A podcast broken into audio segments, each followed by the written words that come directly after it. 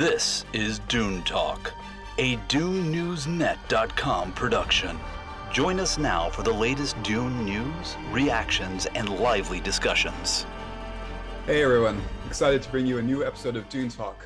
Glad to have you join us again this week. Or if you're stopping by for the first time, welcome. You found the official news, the official show of DuneNewsNet.com, where we cover everything Dune. Of course, there's a lot going on with the movies, and we also cover all the news relating to books, comics, games, and the upcoming TV shows. Well, it's happening. Production on Dune Part 2 is fully underway. We're looking forward to discuss all the latest movie news and what we have to look forward to later this year. Plus, we have a couple of quick expanded Dune updates with uh, another game announced and some just released re- retro style collectibles toys uh, transporting us back to the 80s. This is Marcus, your editor at Dune Newsnet, and I'm here together with uh, two of the other Dune Talk crew members. Hey, everybody. Uh, good to be with you today.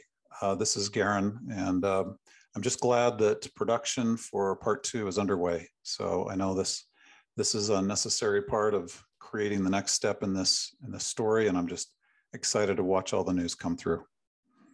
Hey everyone, this is Johnny Sobchak again as well. Um, definitely echo those sentiments, Garen. Super excited to uh, be in the next chapter, I suppose, of uh, of the story for these films, and that's the one thing I feel like I have to keep reminding myself is I just can't wait to see it, or I can't wait for the the first trailer, the first like look at at the characters. But I know it's like you got to just enjoy the ride. So um, I'm excited to talk about some more details that we've gotten recently, and also.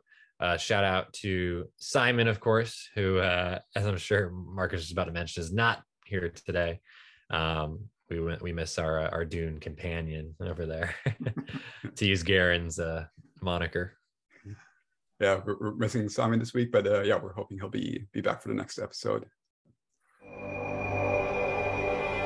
Dune movie news.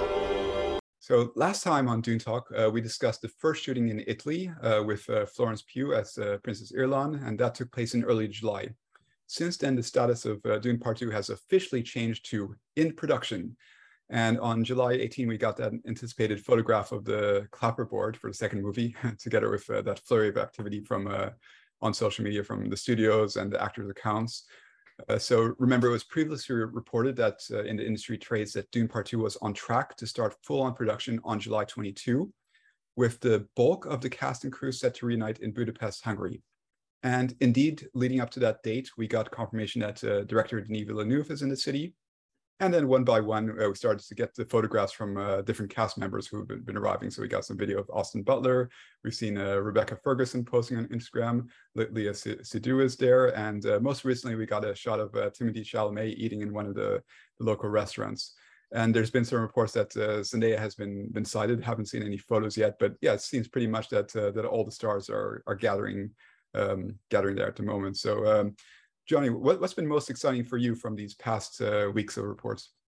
Yeah, so uh, I would say I was really happy just to see that the social media pages for the movie like took the opportunity to like make an official announcement um, and not leave things kind of in the dark or like not like totally clear if they are in production if they're not um, and it just it came along with the press release as well uh, that we got a little bit more details on which i'm sure we'll probably go into in, in a minute but um, the the the picture of the clapperboard very simple, uh, nothing that gives anything away, no big set or costumes or anything. But um, I noticed, I feel like I don't know if anyone mentioned this or if it was just so obvious and I just didn't realize it till later. But I noticed the clapperboard; it's actually laying in actual sand in whatever. It must be a set in Budapest, I suspect, but um, I thought that was pretty cool. Um, and I also like the the little "Long live the fighters" um, slogan thrown in there, just tiny font.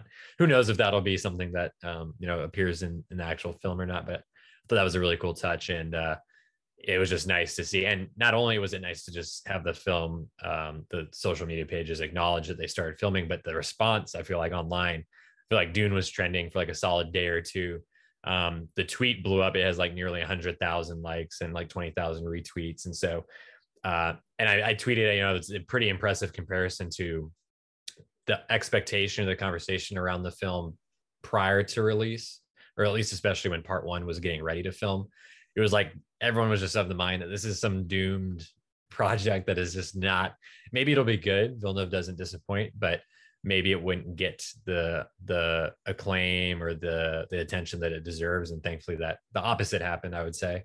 Um, and now everyone seems to be on the dune train uh, riding the worm and ready for uh, to see more of what kind of what part two is going to be about. I think it's really going to be quite a uh, an awesome hit. And i'm excited to see now that things are moving and social media pages are involved and whatnot i'm excited to see like how they do their first looks at the new characters. And i'm I'm already thinking to next year, next summer, the first posters and the trailer and things like that. That this should be uh, pretty fun next 12 months or so.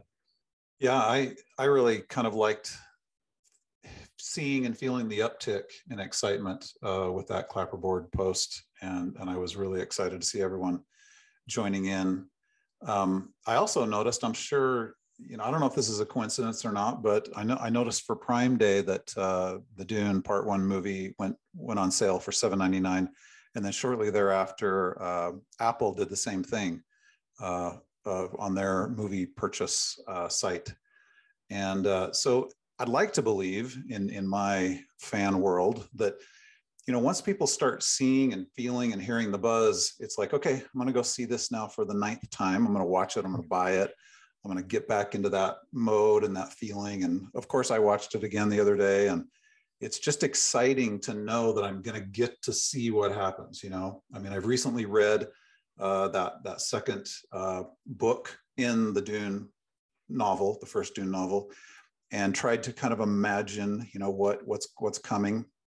And I think it's going to be uh, more than what I think because there's not as much there that Frank Herbert has written but there's a lot that you could do to depict a lot of the things that he talks about in, in that last third of the book that's going to be the movie part two.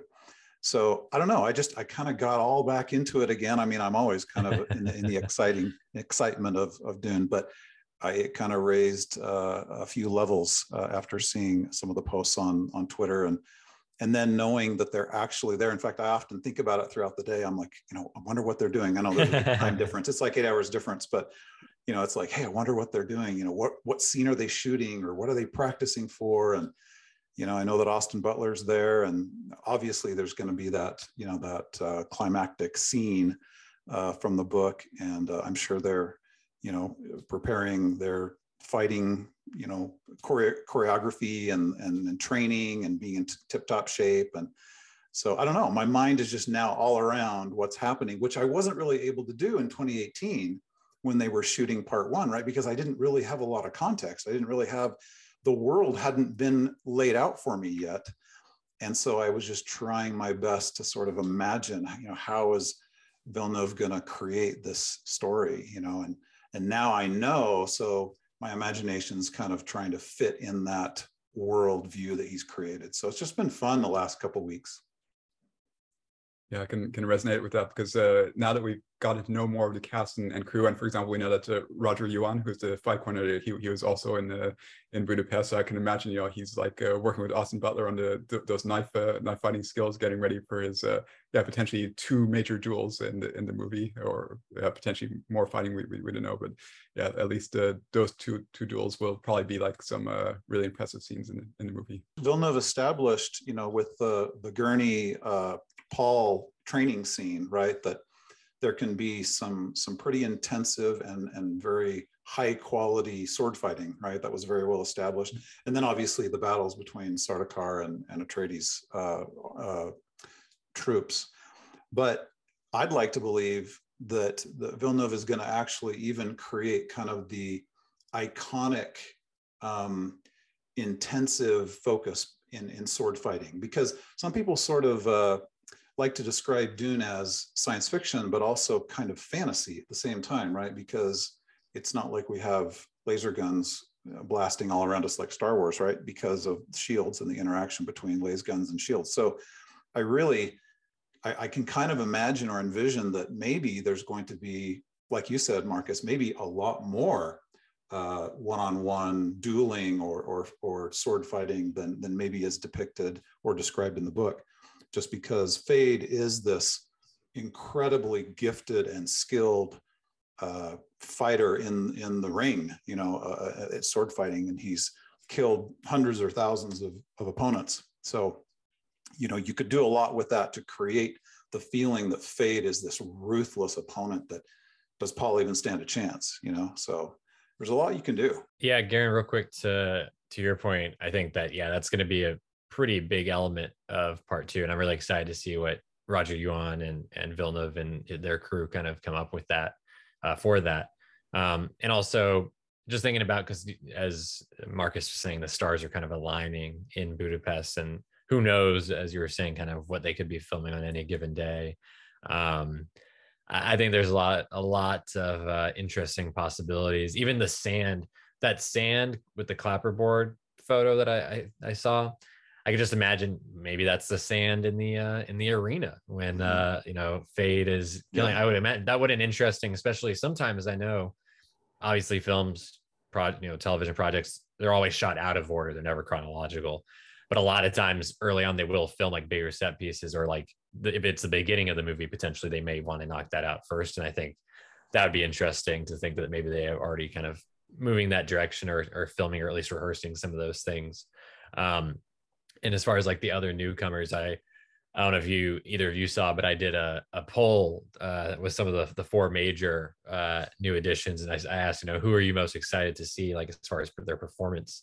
Um, and uh, 1100 people voted on it and austin butler was uh, of course number one. Yeah. And i think i think i feel pretty similar i mean i really love the idea of Walken as the emperor and i'm really excited to see that but i think uh, you know off the heels of elvis and how much i was blown away by austin butler in that role and now knowing that he's going to play this like kind of sinister like Feyd is such an interesting character i'm sure we could go on all day about all the different things that they could do with that but knowing Butler's going to be playing a role like that, I think there's just a lot of fun to be had there. Um, not only in his performance, but the appearance of the character and and the action scenes we've been talking about or the duels. So um, I can see why I think people are really. I think Austin Butler is going to be a, a huge asset to the film. I'm excited to see um, both in in that the action scenes and, and also just the scenes between you know him and the Baron, you know him and Stellan Skarsgård. Like that's such a you know cool thing to think about and also he does he does feature in scenes with several other major characters as well so um, there's just going to be a lot of fun interactions i think that's the benefit of a part two is because you know you establish these things as garen was saying in the first one you flesh out the world you fill it with characters and then in the second one you're introducing new characters you're having characters that are interacting before that didn't act or in, interact in the first part so um, lots of fun i think scenes and there's a lot that can be again pulled pulled apart and expanded um, more so than even what was on the page, you know, with Frank Herbert. Yeah, I'm just thinking back to the contrast of a couple of months ago, like how the reaction was completely different. You know, when when when Austin Butler was announced, a lot of people were like, "Who is that?" Or like maybe that was their their least uh, um, the the least uh, enthusiastic reaction that, that they were having to the new cast members, and that uh, seems to have been uh, been reversed. Yeah, have, have to say like I'm I'm really looking forward to see see what he brings to role. I, am still am um, like also looking forward to Florence uh, Pugh just because like she she is going to be part of the franchise potentially for for a longer period of time. So re- really interested to see how how she plays her her role in this uh, this movie.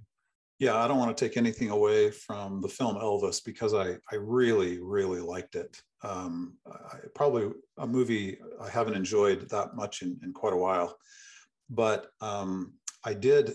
I, I have to admit though that there were times when I was taken out of it because my mind was trying to imagine you know, he, him as Feyd, not not in an Elvis way, right? But um, he's he's he's very um, you know he he was able to uh, mimic Elvis's dance moves extremely well. I mean, he just nailed that, right?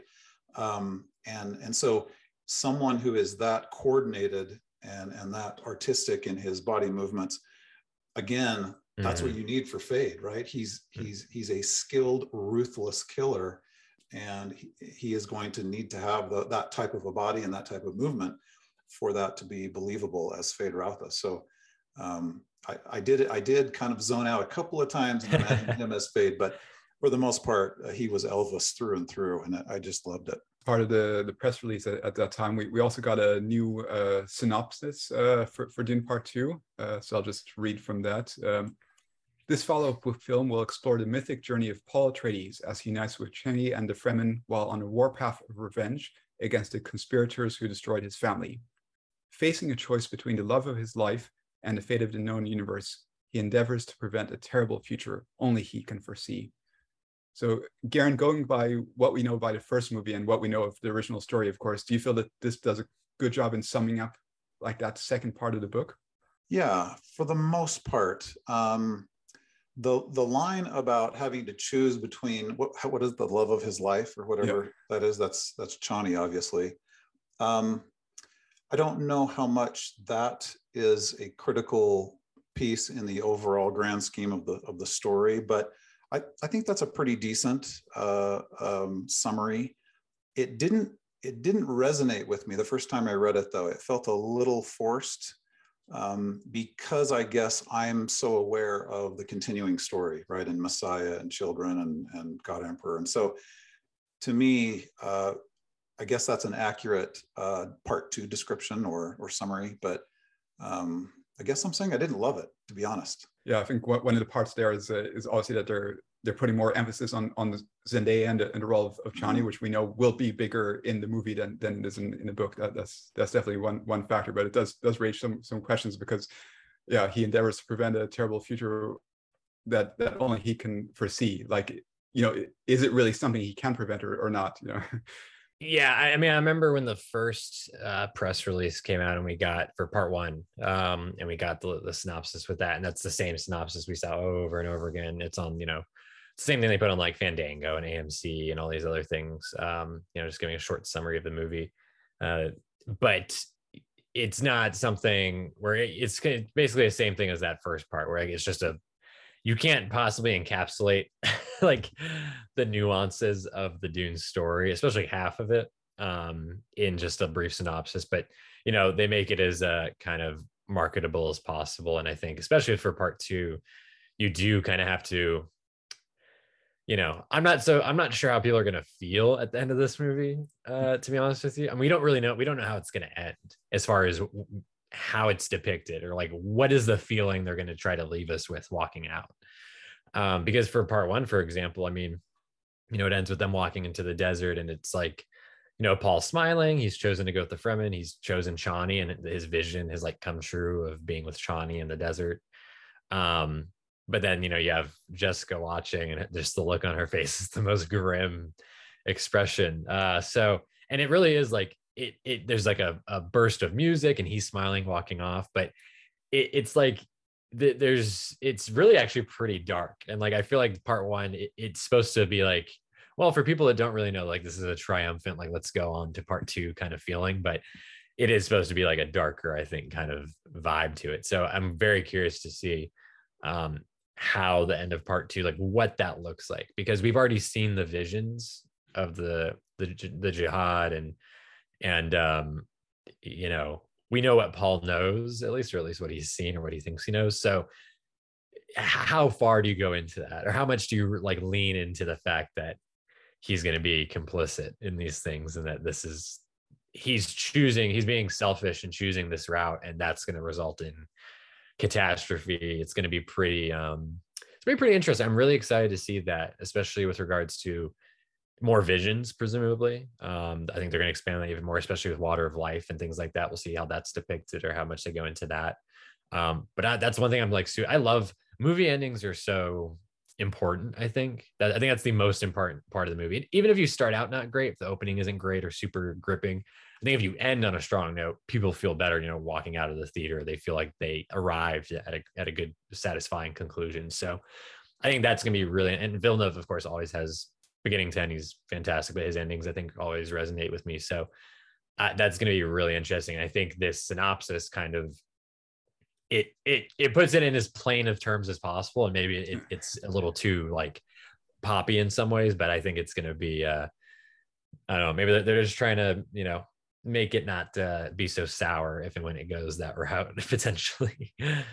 Yeah, and of course, uh, we, we know from from the the tent scene in in book one that uh, Villeneuve is definitely not shying away from like the the darker sides of of what's what's to come. So like I'm sure that he's going to continue to ex- explore that in in the second movie, and uh, that we will get that you know a, a, clear idea of what the direction that's going, especially knowing that his his ambition is to continue with with Dune Messiah. Just having watched part one the other day, um, it, it's almost like uh, the director has the ability to see the story in a timeline, as it were, and the director chooses to kind of amplify certain parts of that uh, progress of the story along a timeline. And I found it really interesting that what Villeneuve has done is by starting, and I actually really thought the genius, it was genius to open with part one the way he did, where it's from Chani's perspective. It's very clear what the Harkonnens are there for. It's very clear what Spice is, the planet. Um, I thought that was brilliantly done. Um, but it grabs your attention really fast. I mean, you're you're in it. You care about Chani, and you don't even know who she is yet. And then to end the way uh, the ending was, which you just described so well a minute ago, Johnny. It's it's interesting the parts of the story that he amplified, and so looking at part two, it will be interesting to see because I would I would bet good money that this is going to start with something gripping. It's gonna it's gonna pull us right in. It's going to introduce some novel elements, perhaps character uh, right up, characters right off the bat. But like you, like both of you have said, how do you end this? Because Frank Herbert ends it with a conversation between Chani and Jessica, and it's about history will remember us as wives, right? It's it's not some sort of you know epic, um, you know, intensive uh, visual, right?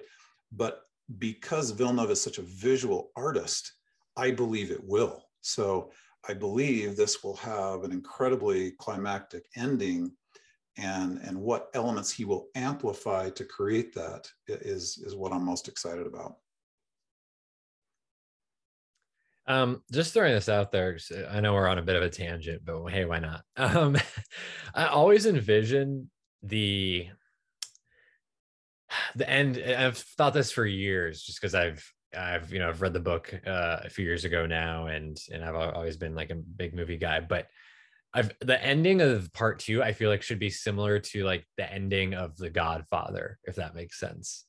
Like I like because at the end of The Godfather, and and Villeneuve, mind you, has compared directly compared Michael Corleone with Paul Atreides, which I think is an interesting uh, uh comparison. But I think you know at the end of The Godfather, Michael he's talking to uh, uh, I can't remember the name of uh, her character, but uh, Diane Keaton's character, and they're just you know talking about, well, you know, I didn't actually do this, I didn't do that, I didn't order these people to be killed. Um, you know, I'm not responsible for this. And then she's like, she's convinced at that in that moment that okay, everything's gonna be fine. And she goes to like pour the drinks in the other room, and then he goes, he, he's still in the office, and then he's surrounded by the you know the the crime syndicate, and and then just through the doorway that separation and and the way it's framed and you know he come the guy comes in and kisses the ring and then the door's closed off and like really just severs that relationship in a lot of ways even though she's in part two um, of the godfather i just think something along those lines like it doesn't have to be like grand necessarily but something just very like uh, that makes for like a great like metaphor or like some sort of analogy where you you know paul has a strong relationship with chani and his mother. I think you see something almost similar to that in the end of part one, where he has this relationship with Jessica we've seen throughout the film, but now he's kind of going off on his own. He's with the Fremen, he's with Chani. I think almost something similar to that, where maybe we spend this whole movie between seeing this relationship build between Chani and Paul, but now, okay, he's unleashed something and he's going to become something, this like godhead essentially. Um, that is just that it's he's almost going to be like inhuman trying to deal with him. So I think that would be really cool. And just seeing the Fremen like kind of captured in like some way that they just kind of engulf Paul. And it's just this, it's like this big wave is like that that's kind of made her this uh, fire as it's referred to in, in the book. Um, I think there's just so many cool different ways they could go. And, and I feel like as Garen, you know, Garen, Garen's like, I don't really care for the synopsis. And he's right. Like none of this, what I'm talking about is captured in that synopsis really. But I think that's what makes it so interesting. Like I'm very curious to see the marketing and, and uh, how people receive the ending, what ending they kind of go with. I think we can kind of start to feel these things out just through this tiny piece of, uh, you know, uh, marketing really, which is essentially what it is. Yeah, that is a really interesting comparison because at this point, to those fans of the of part one who haven't read the book and don't and don't know what happens to Paul, you know, at least you know, like my my my wife and my kids and, and others that I'm close to, they they like Paul Atreides. They they care about him. He he is the protagonist, right? They they realize that these visions could be true, but the way Villeneuve tells the story, it, it establishes that his visions are not always accurate, right? So is he really going to be this, this overlord that creates millions of deaths throughout the universe? Like we don't, they don't know that, right? So it will be, it'll be interesting to see how Villeneuve handles that because in all the Marvel films, I mean, everything in our popular culture today is all about sort of these heroes that, you know, just conquer the evil and kick butt and take names and all that business. But this is different. This is a very different type of a character arc. And and yet how will he handle that in a way that we understand what's happening to Paul? We understand he's making the choices he is. Um, this is a really complex thing to handle. And you've got you've got you know the Herbert uh, estate involved. They're not going to want this to go you know off the reservation, and I think they really trust Villeneuve, as we all do at this point.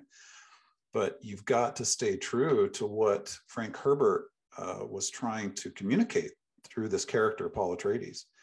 Um, it's not it's it's not Star Wars. It's not a, a Marvel film in in the context of the hero. So um, like you were saying, Johnny, I just think there's a number of ways you could do this, but you also don't want the Paul Atreides character to just go completely like off the reservation either. You know, you don't want it to be like, oh my gosh, what's happened to this guy? You know, it's got to progress in a way that yeah. you're like, okay, I understand why he's making these choices and you know the mm. pressure he's under and then the, the the opposition from from the emperor who is mm-hmm. really pulling all of the of the of the strings here so mm-hmm. yeah it's just fascinating how you could take this story in so many different directions i just i just want to know um, I'm thinking it's hard to compare television to film, especially we only have one film versus multiple seasons of television. But I'm thinking of like Daenerys Targaryen in Game of Thrones. Like she was a character that was loved and people like loved following her arc and you knew there was always a chance that she could potentially go bad but when she did go bad ultimately at the end of game of thrones sorry for the spoiler alert but like people had a, a visceral reaction to that and it was not necessarily a good one like it was more so like well she can go bad but we need to believe it or we need to make sure that it's justified or that everything makes sense I think that's the, the careful line you have to walk. So just making it logical and making sure that all the pieces are there. I think that's part two's biggest task, I would say. They've set a great foundation with part one, of course, but um, I think that's going to be the key.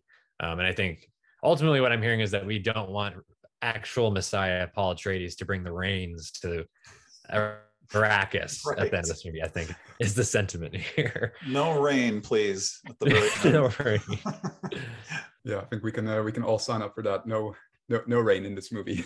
Having just read the very last chapter or section of, of the Dune novel, it does describe in there that the Paul either he says it or he thinks it. I can't remember that the face of Arrakis will change, right?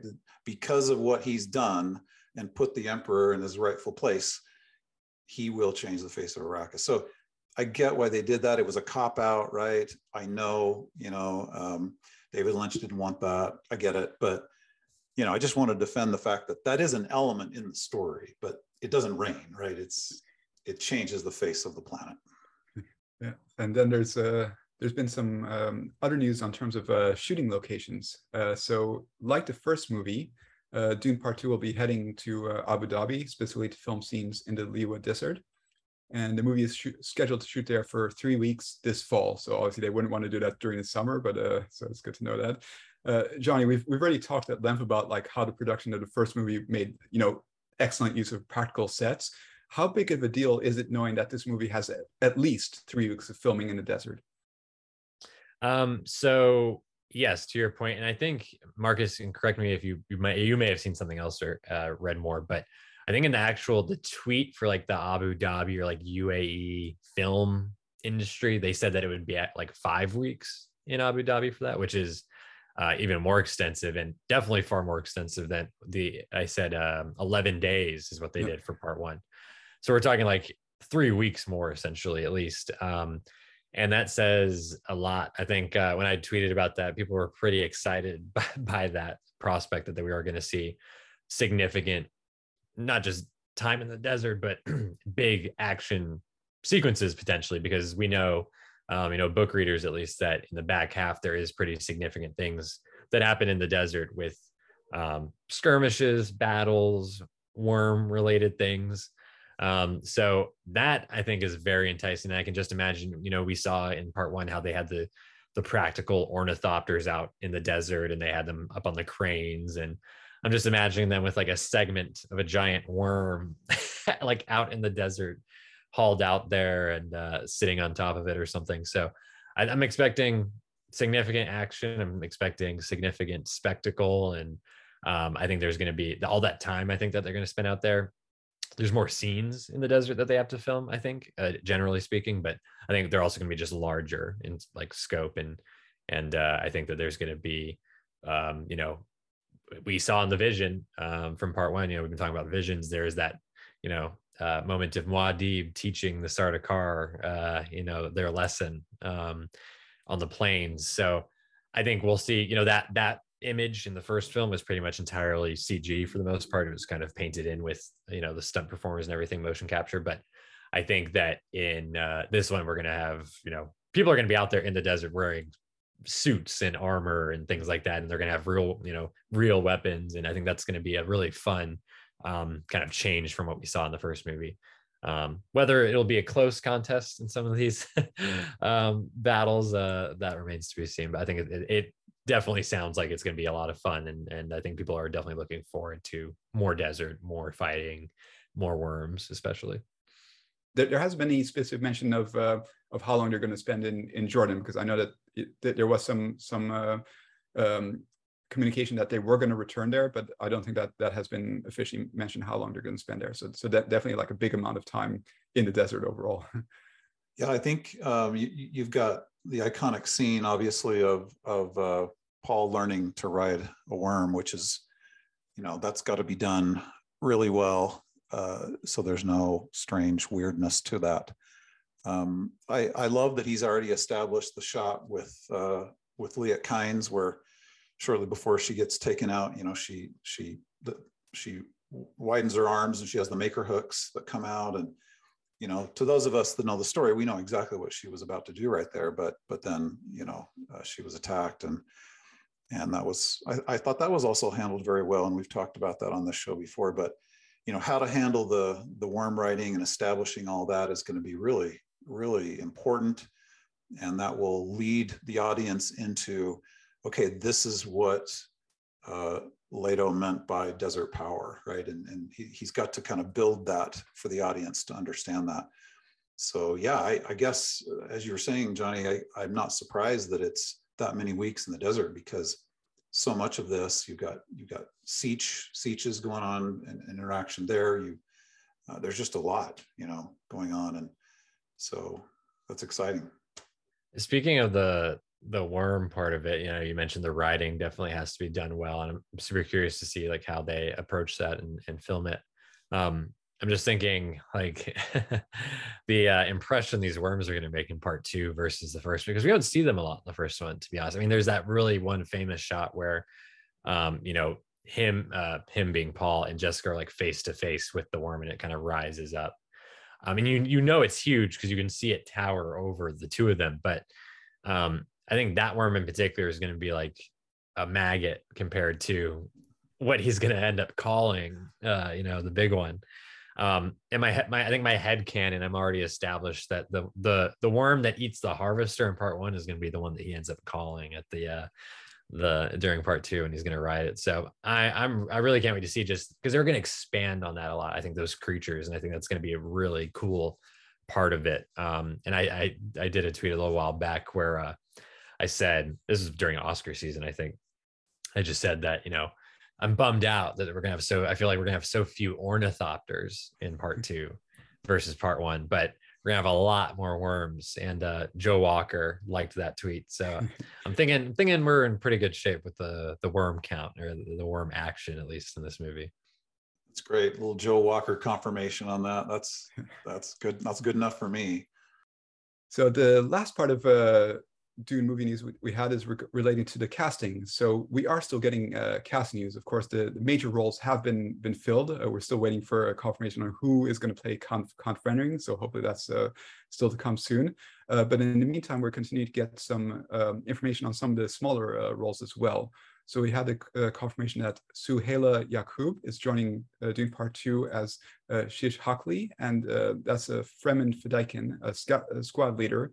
And in the book, she plays the important part that she basically hands um, the maker hooks to uh, to Paul Atreides when he's going to uh, do his tests and and and ride the worm and I, I, can imagine that in, in a movie, you know, they're going, to make us want to uh, feel more about uh, the, the Fremen and get more familiar with, with some of the other characters besides uh, Stilgar and, and Chani. So I can imagine her having uh, more scenes in the in the book as well. So, um, yeah, Johnny, do, do you know any anything about her from previous roles?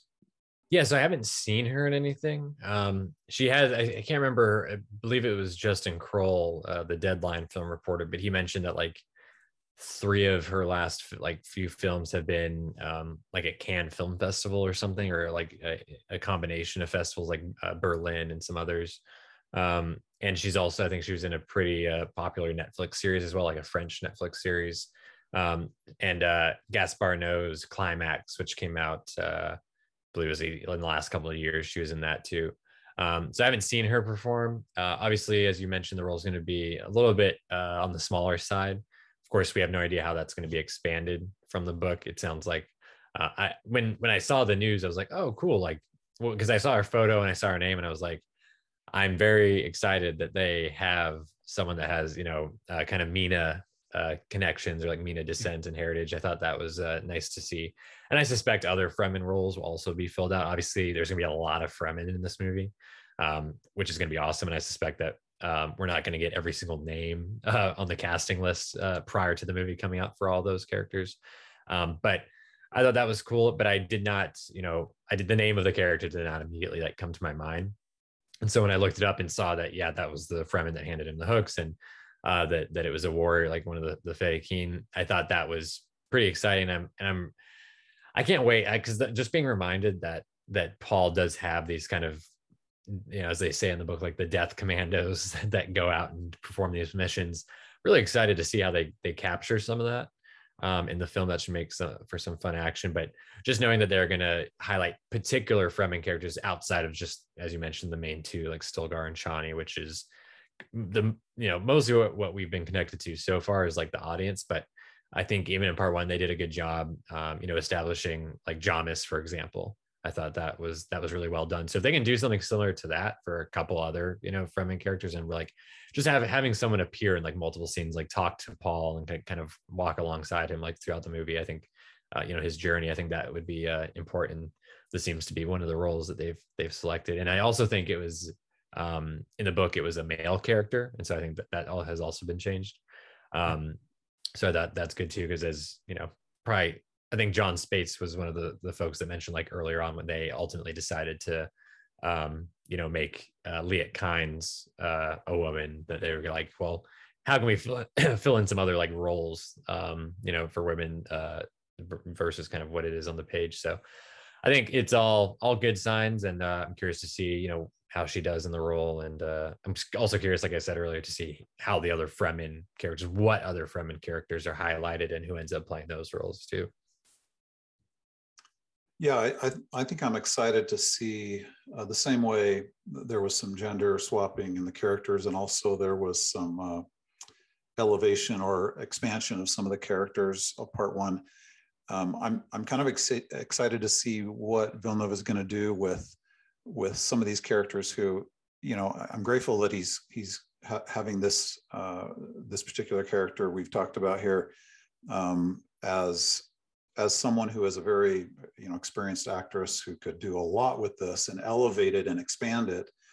Um, but you know he may he may do that uh, with some other characters as well. Um, and and so you know he's got kind of a lot of freedom to do that but i know he's trying to also stay true to the fan base who knows the story so well so um, you know one uh, one thought i just wanted to add on to this um, sorry to take a little bit of a tangent here off of this character we're talking about. Um, I, I'm interested to see because in part one, uh, the Baron has been uh, elevated to this position of the ultimate evil, and and he is the antagonist with a capital A. But in part two, it really is the emperor, and the way it is on the page, um, you know, the the the Baron doesn't have that kind of gravitas that he does in the first part of the book. So it'll be interesting to see how he balances that, how how the the writers have balanced that to make to not throw away what's been established with a character like the Baron, but also uh, to make sure that the emperor's uh, you know omnipotence and and ruthlessness is also very clear to the audience. So um, you know, I just excited to see how certain characters are expanded and maybe certain characters are minimized, perhaps. Okay, let's get into a little bit of expanded news. The Duneverse books, comics, games, collectibles, and more. This is uh, the segment where we talk about everything else happening in the world of Dune, and we have just a couple of news bites uh, today. So, first up, uh, one gaming announcement. Uh, CMON Games has uh, revealed Dune uh, War for Arrakis. That's going to be a new strategy board game, and that's actually going to come to Kickstarter later this, this year. So, we don't have exact timelines from them. what we do know is that this comes from the same design team behind War of the Ring, which was um, a really popular um, Lord of the Rings uh, strategy board game. So th- they're well-known players in the in the gaming industry. So then then we had uh, actually some news on the collectibles and toy side. So uh, Super7 uh, th- they announced uh, their first wave of uh, Dune reaction figures. And so these are actually going all the way back to the to the 80s. Uh, so like a really, really retro look based on the 1984 uh, Dune film by uh, by David Lynch. Um, and the, figures have already been uh, been released. So um, this was announced, and literally like one week later, we know that uh, Simon already got his, his hands on uh, on some of the figures. And so we'll, we'll wait till he's back next time to really talk and get his his full impressions about that. so you can look forward to that on the next time. So that's a wrap for this week. So let's uh, go ahead and sign off. Well, thank you again, uh, everyone, for joining us and watching and uh, supporting us again. Uh, it's always fun to join in. Miss Simon this time around, uh, buddy, but uh, I'm glad we got to still get connected and go over because the last couple weeks have been really fun and just the buzz building back up has been been a pretty neat to to see online and and whatnot. And yeah, as Garen said earlier, just thinking every day, like, what are they doing over there? what are those sets looking like? What are the costumes looking like? What scene are they filming today or tomorrow? So that's just that's part of the fun, and I can't wait. Uh, you know, fingers crossed. Maybe we'll get some little tidbits here and there over the next four months or so. I'm expecting that to be like the production timeline. So, um, not gonna get greedy, but uh, I'm I'm really excited just to see. I'm sure we'll he- we'll hear things at least here and there, or see posts on social media for maybe some cast and crew and things like that. There's usually slip through the cracks. So um, yeah, thank you all for watching. And you can find me at Johnny Sobchak as always on Twitter. Yeah, thanks for joining us. I really just love speculating uh, with the crew here, and uh, just I get excited about you know what what could be, and um, I like all the thoughts that we're that we're sharing. Glad you're you're here with us for that.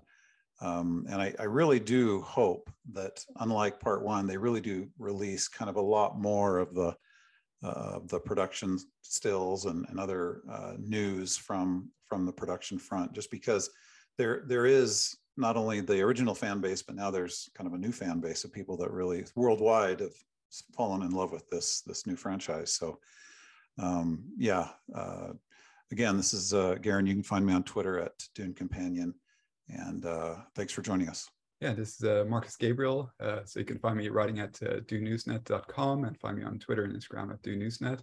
Yeah, and it does seem that it has been a bit of an uh, awakening, right? Like we, we had a movie that came out last year, and now you know people see that it's really happening. Like Dune Part Two is filming as as we speak, so it's a really exciting time to to be a Dune fan. Uh, so yeah, we're we're uh, we're all here for it and looking forward to uh, yeah, share the upcoming news with you and uh, discuss a lot more uh, releases on the other side, whether it's the the books, uh, TV series, and other stuff that we're going to get more news on in the near future. So uh, until next time, take care. We hope you've enjoyed Dune Talk. Remember to like, subscribe, and turn on notifications so you know when the next episode drops.